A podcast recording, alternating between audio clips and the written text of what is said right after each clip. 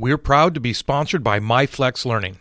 MyFlex Learning is a scheduling platform that helps middle and high schools meet the individual needs of all students. Schools can easily create and manage time for flex blocks, win time, activity periods, RTI, counselor and teacher appointments, and much more. And with its built in accountability tool and reporting features, MyFlex Learning solves your challenges around getting kids where they need to be and understanding how flex time is spent. Make your flex time work for you. Visit myflexlearning.com slash B to learn more and receive $500 off the first year. That's myflexlearning.com slash B-E.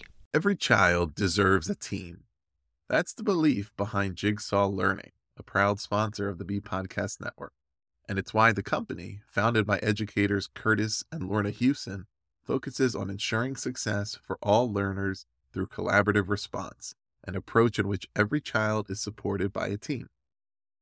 Through customized professional learning that incorporates workshops, leadership development, online learning opportunities, and more, Jigsaw Learning can guide you every step of the way to create a plan to maximize the collective capacity in your schools. Learn more at jigsawlearning.ca. If my teachers are coming in saying, it's great that we have this printer, but I don't even know where it fits into my my curriculum, well, maybe they didn't need that printer. So I went to them first and said, what are some of the tools we could use? The first tool we got was something called a bench mill. And I have no idea how to use a bench mill, but it's it's pretty important, I guess, in, in manufacturing. So our kids had to learn X, Y, and Z and how to graph things. Well, that meant the math teacher had to figure had to help out there was some statistics involved. And so our engineering teachers going over to the math department during their common planning and saying, could one of you come in and cover my engineering class next week and teach the statistics? I'll show you how we do it, but you're better at the math than I am. And then they're asking me permission, like, do you mind if we like swap each other's classes for a couple days and I'll show them how engineering works in math and the math teacher will do the math and the engineer. Do I mind? Dr. Chris Jones here, and welcome to Seeing to Lead, a show designed to help leaders increase their ability to effectively support, engage, and empower their staff through intentional practices so that they create an environment where everyone reaches their greatest level of success. On Seeing to Lead, communication rules the day as we hear voices from both teachers and leaders in an effort to examine perspectives, highlight misunderstandings, and provide steps to ultimately bridge the gap between what teachers need and provide through thoughtful dialogue. This show is about amplifying voices, creating understanding, and providing information to help everyone continually improve. I want to personally thank you for taking the time. Now, let's get to getting better. Now, in his seventh year as principal of Uxbridge High School, Mike Rubin has successfully led Uxbridge High School's designation as a Commonwealth of Massachusetts Innovation Pathway School, one of the first four schools in the state to earn this distinction and he currently serves on the PLTW Networking Conference Planning Committee, along with being chair of the Blackstone Valley Ed Hub Board of Advisors. Uxbridge High School has also been recognized as a member of the National Consortium of Secondary STEM Schools and the CAPS Network. Mike Rubin is presented on the state and national level regarding Uxbridge High School's commitment to authentic learning and building partnerships with local industry. Finally, Mike was also named the Massachusetts Principal of the Year for 2020. I can't tell you how excited I am to talk to Mike. I've seen him at a couple of the conferences and um, spoken to him before. And the idea of him being committed to authentic learning and building partnerships is right up my alley and something I'm super interested in hearing about today. So, welcome, Mike. Thanks, Chris. It's great to be with you. I um, I'll just jump right into it. I mean, you've got clearly from your bio, there's a couple of things that um, stand out. But uh, so, what is it overall that you love about being a school leader? So, I, I think for me, the uh, the opportunity to impact a lot of different disciplines and kids indirectly and get to see that spark ignite across so many different platforms is something I, I never really would have thought possible when I first decided to become an English teacher all those years ago you know there there's there's this certain uh, leverage that we have to build relationships with people in the building outside the building students adults families faculty members uh, industry partners that when you when you're the principal, you get to be kind of at the at the nexus of all of that.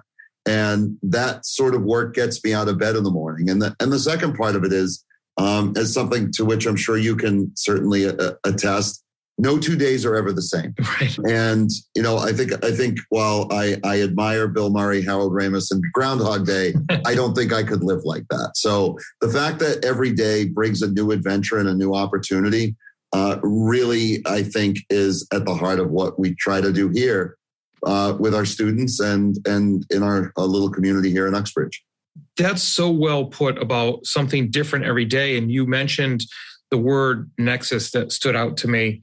Um, and I just think hub of everything when you're talking about authentic learning, building partnerships, things like that.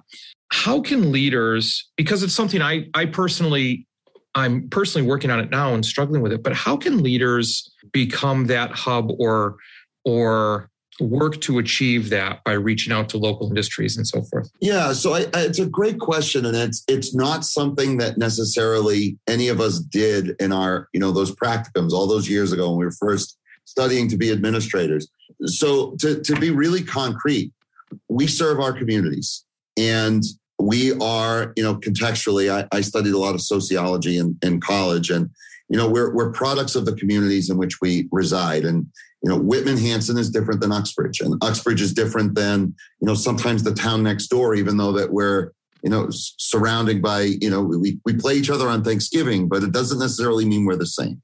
And I think for me, one of the things that we wanted to try and do was bridge that gap between the world outside and the world that's inside. And one of the first things we did was we, we actually looked at labor market data for our region. And we said, okay, well, what are some of the data metrics that we can read now that you know the Massachusetts Department of Labor has all these great economists that are that are going out there and, and studying where there's going to be job openings and where do skills and content merge?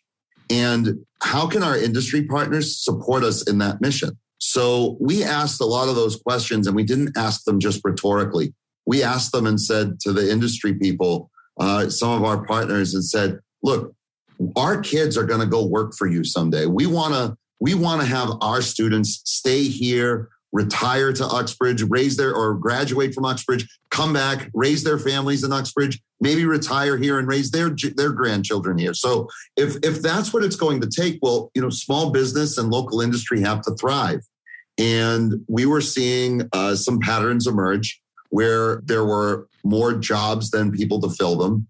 And we wanted to take our programming here and help fill that gap from both a skills standpoint and the, a very real human interest standpoint. So now you look at our kids, and we when you when you put all of that together as the school leader, your students stop asking the question, "Well, why am I doing this? Where am I going to use this? Because there's somebody from right down the street who's coming in and saying, you know what, kid, you're right. You are never going to use one minus tangent squared of theta. that let's just call it what it is. I love higher level math, but I don't use it every single day. I don't use, you know, logarithms every single day. But I solve problems every single day. And I have to look at variables in different ways. And I might have to share how I solved that problem with somebody else. And that's a math class. Um, that's an engineering class. I might do it wrong, and someone's going to give me feedback, and I'm going to have to go back and recycle that feedback in another way. That's what our industry partners were telling us they needed. They needed creative problem solvers. They needed kids who could communicate. And then there were some very specific tools that they really clearly articulated. They said, it would be great if student X could do Y. And we said, you know what? We can do that. We, we can merge that into our curriculum because now we're serving all kinds of purposes. And for some of our students for whom the technical schools are out of reach or college beyond high school is financially going to be a challenge because you know we we we have a a, a, a significant number of our students here that are economically disadvantaged.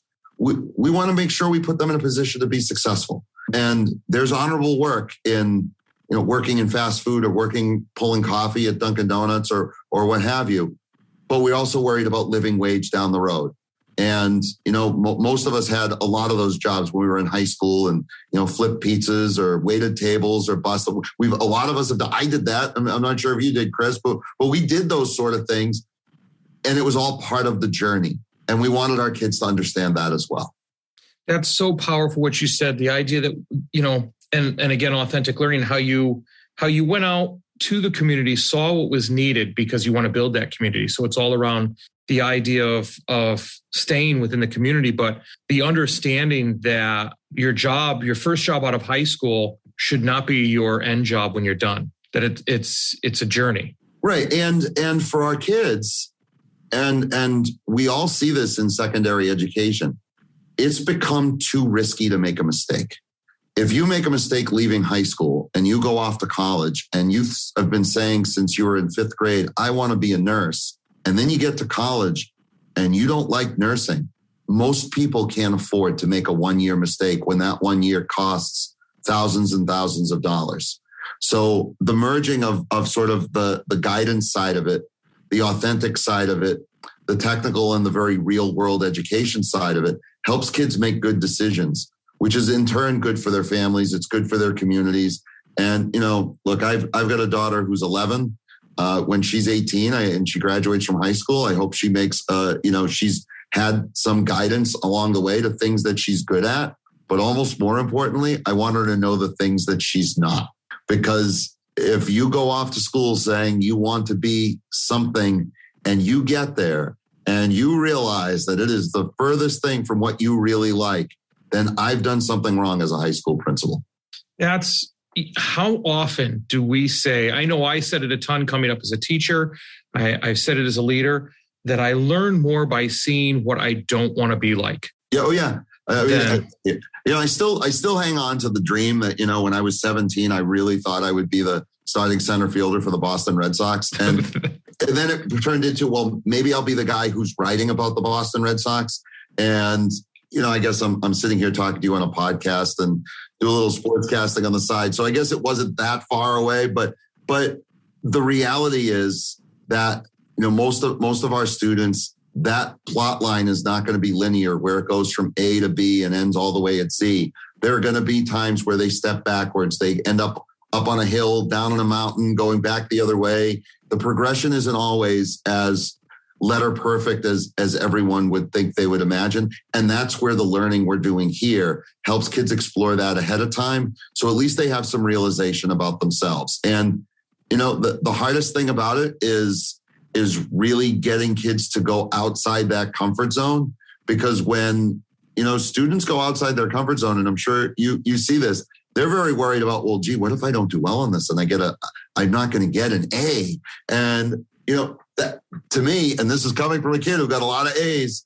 The the shame in that is you never push yourself outside of areas that you might. I never took an art class because of that. Somebody told me when I was fourth in fourth or fifth grade that I wasn't very good at drawing, and so I never took an art class. And you know, now one of my my guilty pleasures is is heading to the MFA in Boston and just spending hours there looking at things that I myself am not capable of doing. I realize that that's a little bit of a of a of a reach and maybe a reach for some of our kids. But if it's not for some of our kids, they need to find that out while they're here because we don't want to have them go their whole life wondering, what if I had activated a part of my brain? You know, that's one of the great things about what you're doing at your school and, and some of the belief systems that you're instilling is that is addressing that gap, right? Between we want kids to explore, but there's such a heavy, overwhelming sense of I can't make a mistake and the concern of being perfect the first time out. Well, and and you know this is where the the idea of, of mental health comes in, and um, you know students that are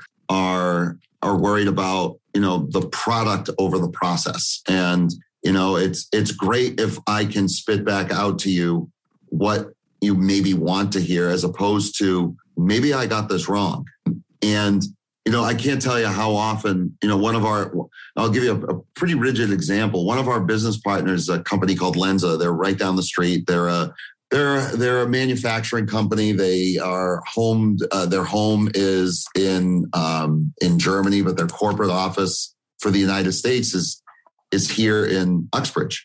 And they're a, a manufacturer of like mechanical drives, motion control, you know, uh, automated systems. And they start their meetings every day on the floor with basically an engineering design process. Who has a problem? What are the tools they need? And what's a possible solution? Or not in that order. What are the what, what's the problem? What's a possible solution? What are the tools or supports they need? To whom is it going to report? We have that same graph, basically, that same chart in a bunch of our classrooms. I had two teachers come to me the other day with a, hey, we have this sort of scheduling issue because we're in the first couple of weeks of school. But here's a possible solution if the counselors can make it happen. They're modeling that for the kids. We're modeling that for each other. And, you know, today I was in just today, I was in a graphic design classroom where the teacher said, I want you to stop thinking about this as your art class or your technical education class. You are now working in a graphic design shop. And this is our office. And if you're going to have your phone out because you're going to work better with an earbud in, that's fine. But if you're distracting the person next to you, that's not. And that's really powerful when you're modeling that for, for your students because they're going to get a project for an adult in the building who becomes their, again, their client.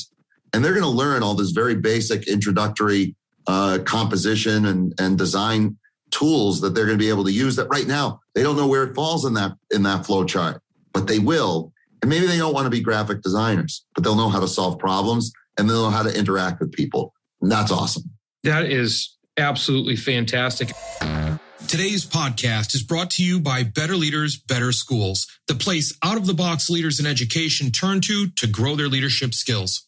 Maybe you're interested in making better decisions, creating your ideal week, or building a world class culture.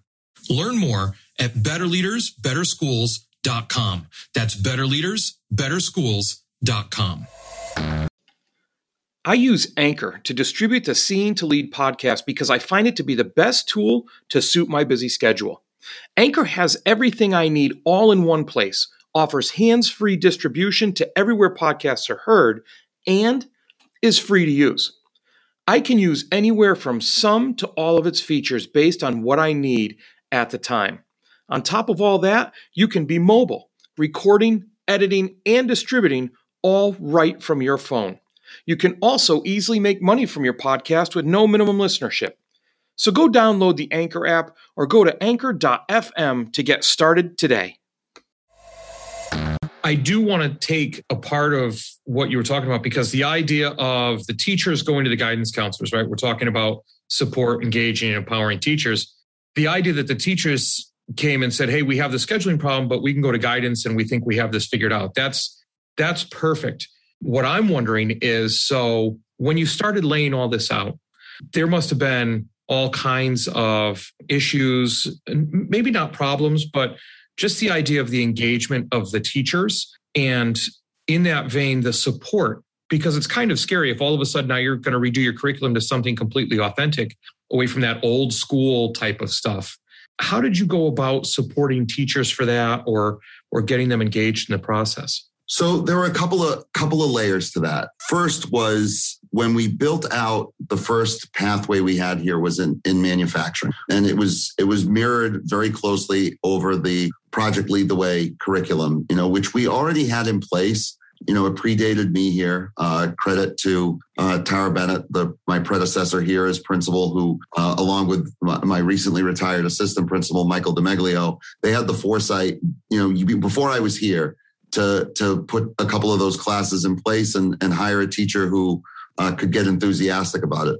The challenge was the master schedule didn't allow a lot of kids to take it. So when we redid some of the things uh, around scheduling and program of studies, graduation requirements, when I when I got here, what that enabled us to do was create these create more opportunities and access for students. And as a result, the teachers saw this as a, a sort of maybe more tacit respect of their program, you know, because it was going to help them thrive rather than just hang on with these small classes of five or six kids that kids were thrown into when it fit. It became something around which we wanted them to, the students to, to go through a program. And in those first couple of years, it was really important for me to get a sense of the teachers uh, where they felt like the holes were And, you know, we, we were talking, we had all these different people in our region that were talking about soft skills. And we had our school committee that had set out a goal about college and career readiness.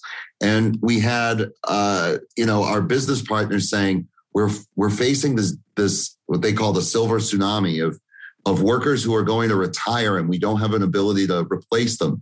I kind of threw the Venn diagram up on the board and said, okay, well, if we have all of these things sort of merging together, where can we, where's the line of best fit? And so for teachers, it became, we're going to, we're going to support your program, but the trade-off is going to come in it, it, instead of teaching, oh, I don't know, the, there are a bunch of classes you could do third in the uh, engineering program from Project Lead the Way. You know, our teacher at the time had been trained in civil engineering and architecture. There really wasn't a market for that here. So was, I'm going to send you to training for uh, for construct uh, computer integrated manufacturing because that's what business is saying we need. I- I'll get you the training. I'll get you the bodies. I'll get you the kids in the room. I'll even get you the equipment. And we started writing, you know, we wrote some grants. We brought in some industry standard equipment. We trained people on it. You know, my first year here, we had one part time art teacher teaching two sections each semester. We now have three full time art teachers and they're bursting at the seams and they're they're teaching 110 120 kids each semester so uh, part of that was really strategic. Part of that was getting central office on board. But in doing that the teachers started to feel this okay if this guy's going to have my back with some of the more complicated conversations around budget and staffing the least we can do is have his back when he comes to us with an idea about curriculum or instruction and we nestled it into into people's professional practice goals. We merged it all together and you know came out on the other side of our school improvement plan 3 years ago with a three course pathway in engineering. What we didn't realize was that it would take fire in other places. And you know the the you know we we we had the good fortune to hire a a media teacher and, and you know, media slash fine art slash tech ed teacher who you know has has been kind of a kid magnet. You know, the, the kids love that class. And when you say things like, "Hey guys, we're we're here working in a shop, um, and I'm going to treat you like you're adults," kids kids will flock to that. Kids love the biomed classes because they're interesting. I mean, they're they're they're using cool technology, and it is about process and not necessarily the hip bones connected to the leg bone. They still learn that. They just do it a little bit differently. And then, you know, we just started a business pathway. And, you know, I told that teacher we just hired, who's a brand new to us. And like, uh, you know, I don't, I don't mean to, to give you the, the proverbial green banana, but your classes are so popular. You have more kids than anybody else in the building right now because the kids saw that as, you know, maybe it's the shiny nickel because they have never seen this in their program of studies before. But at the same time, we know kids are going to go into that. And kids like the idea of studying finance and maybe they think they're all going to make a million bucks. So for me, it was putting all of these things together. You put them all out there, you find that line of best fit, and the staff realized very early on that part of this was about security. Part of this was about that idea of, you know, we're going to move from good to great. We're going to get on the bus and we're going to we're going to partner. But then there was also a little bit of the academic department saying, well, gee, I'm a, I'm a social studies teacher. So where do I fit in this?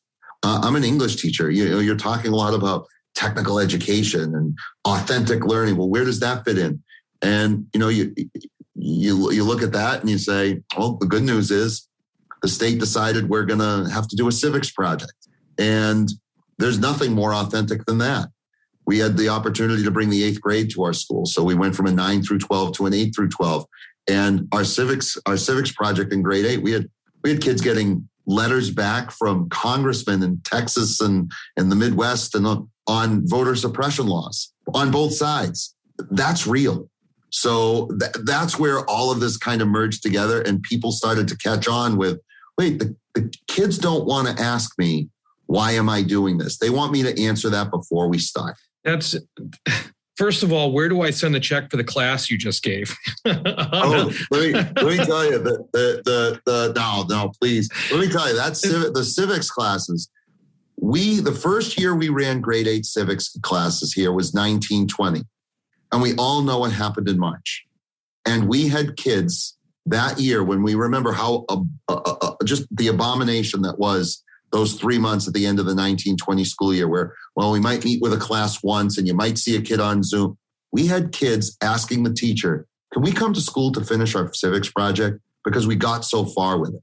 And we had te- teachers meeting here with the kids outside because we didn't know any different to present their final civics projects, eighth graders. Like that to me speaks of such volumes, not just about, about the kids, the teachers, but the process, just everything. That's just so awesome. That's uh, I'm I'm even speechless over that, and it, it jumps over because I was going to say I wasn't kidding when you talked about you basically just laid out a blueprint for for how a school leader can do this and get support to the teachers and things like that. But but what I'm hearing from you, and I noticed it in a lot of your verbiage, you never talked about a problem or an issue or anything like that. You you called them opportunities.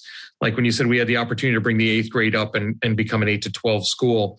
I'm hearing that you you basically flipped the perception around the idea of these classes from my class is disappearing to look, this is an opportunity for you to grow your class. Exactly. And and and you're you're absolutely right. And it became an opportunity for us to to really say, okay, well, what are the things you you really believe in as as a teacher?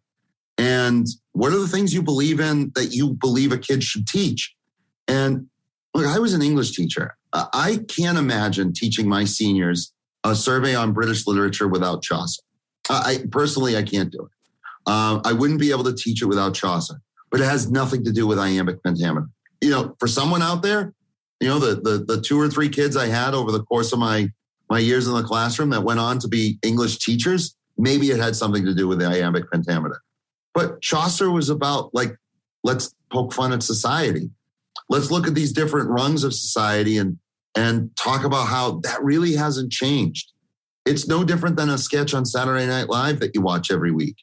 And it was just done in, in the format that they had back in the in the Middle English. So for for our kids, that's the same story we're trying to tell now is okay, well, you might have always wanted to teach how to set, we've complained about how kids don't send us appropriate emails.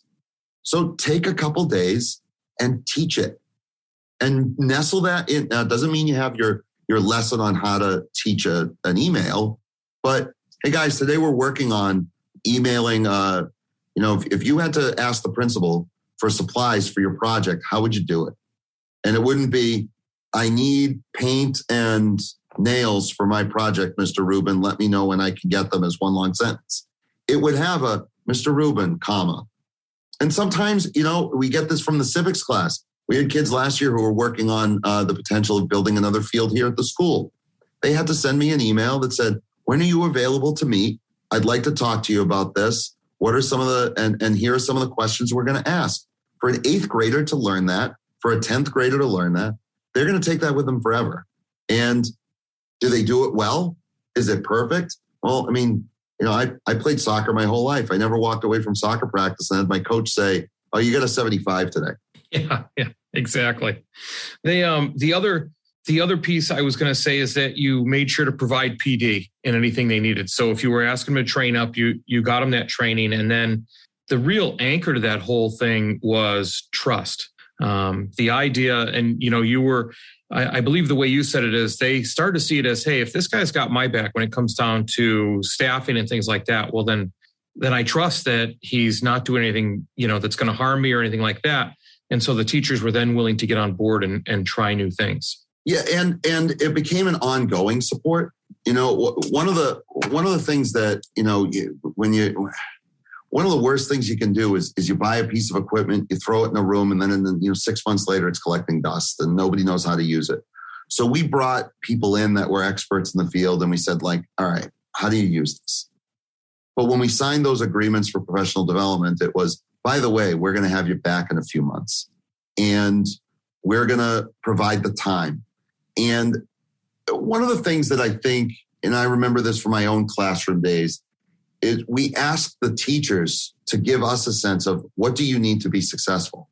Because you know we were, we were a one-to-one school before i got here. Um, but my standard line was i think most people would agree aristotle was a good teacher and he taught with a stick. You know he's you know he was in a cave. Uh, you and i we we're sitting here hundreds of miles 100 miles apart connected by some fiber optic wire that is in the sky because it's wireless and we're communicating with each other. But if we were to be across the table from each other, we we need to know how to do that too. And if my teachers are coming in saying, it's great that we have this printer, but I don't even know where it fits into my my curriculum. Well, maybe they didn't need that printer. So I went to them first and said, what are some of the tools we could use? The first tool we got was something called a bench mill. And I have no idea how to use a bench mill, but it's it's pretty important, I guess, in, in manufacturing.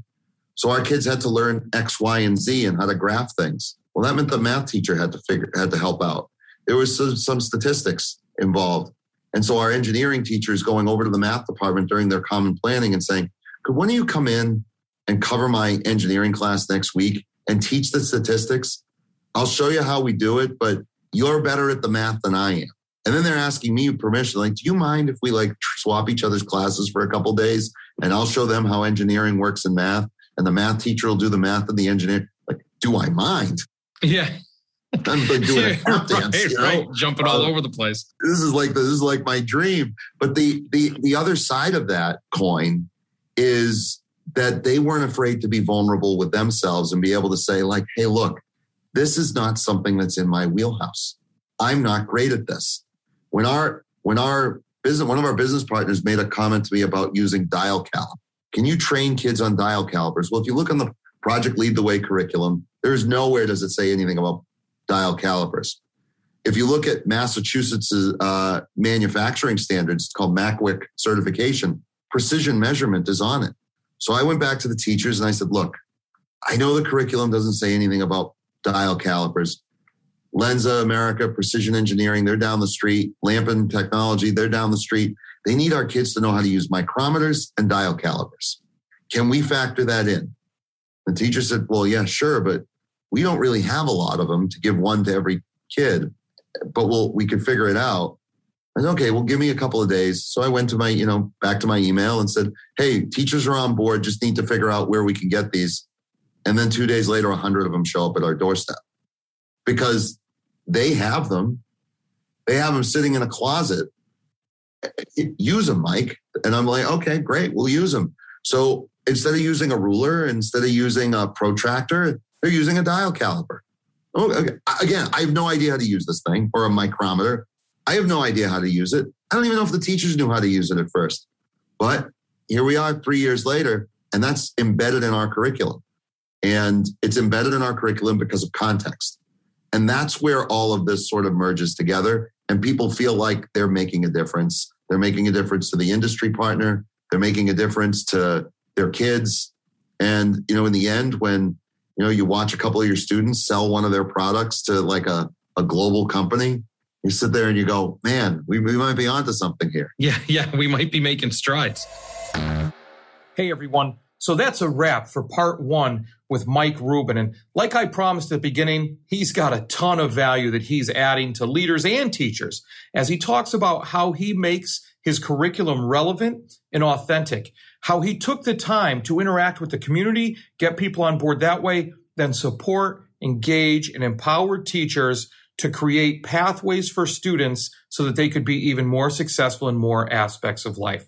Look, there was so much that we talked about. And as you could tell, because you just listened to it, we have a lot more we want to get to. That's episode two. I really look forward to having you come back next week to catch part two, where Mike gets a little more personal, talks about himself and how he got through some hardships and helped teachers get through hardships. A lot of good strategies in that episode. I look forward to seeing you there.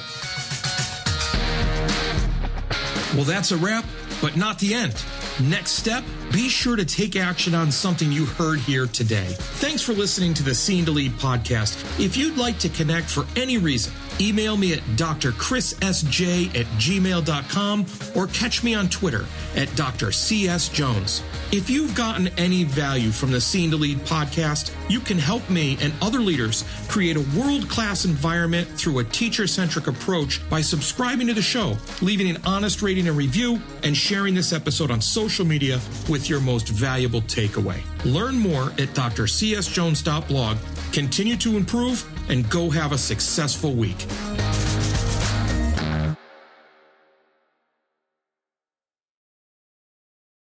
And now, a quick word from our sponsor, Jigsaw Learning.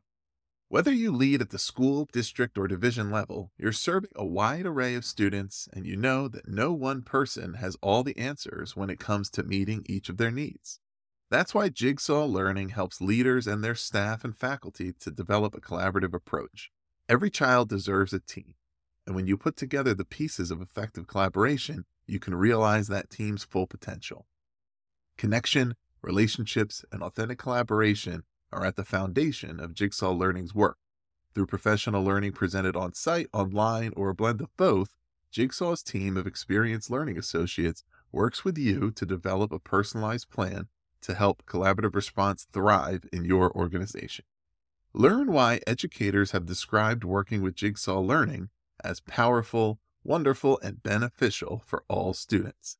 Visit jigsawlearning.ca and connect with the team for information. That's jigsawlearning.ca. There are lots of solutions out there for giving students what they need when they need it. But when do they actually do all those things? You need flexible time. When added into your master schedule, Flex Time enables students to get extra help or intervention, meet with teachers, make up work, get physical exercise, and try new enrichment offerings. If you're thinking of giving it a try, check out My Flex Learning, which unlocks the benefits of Flex Time without the common challenges.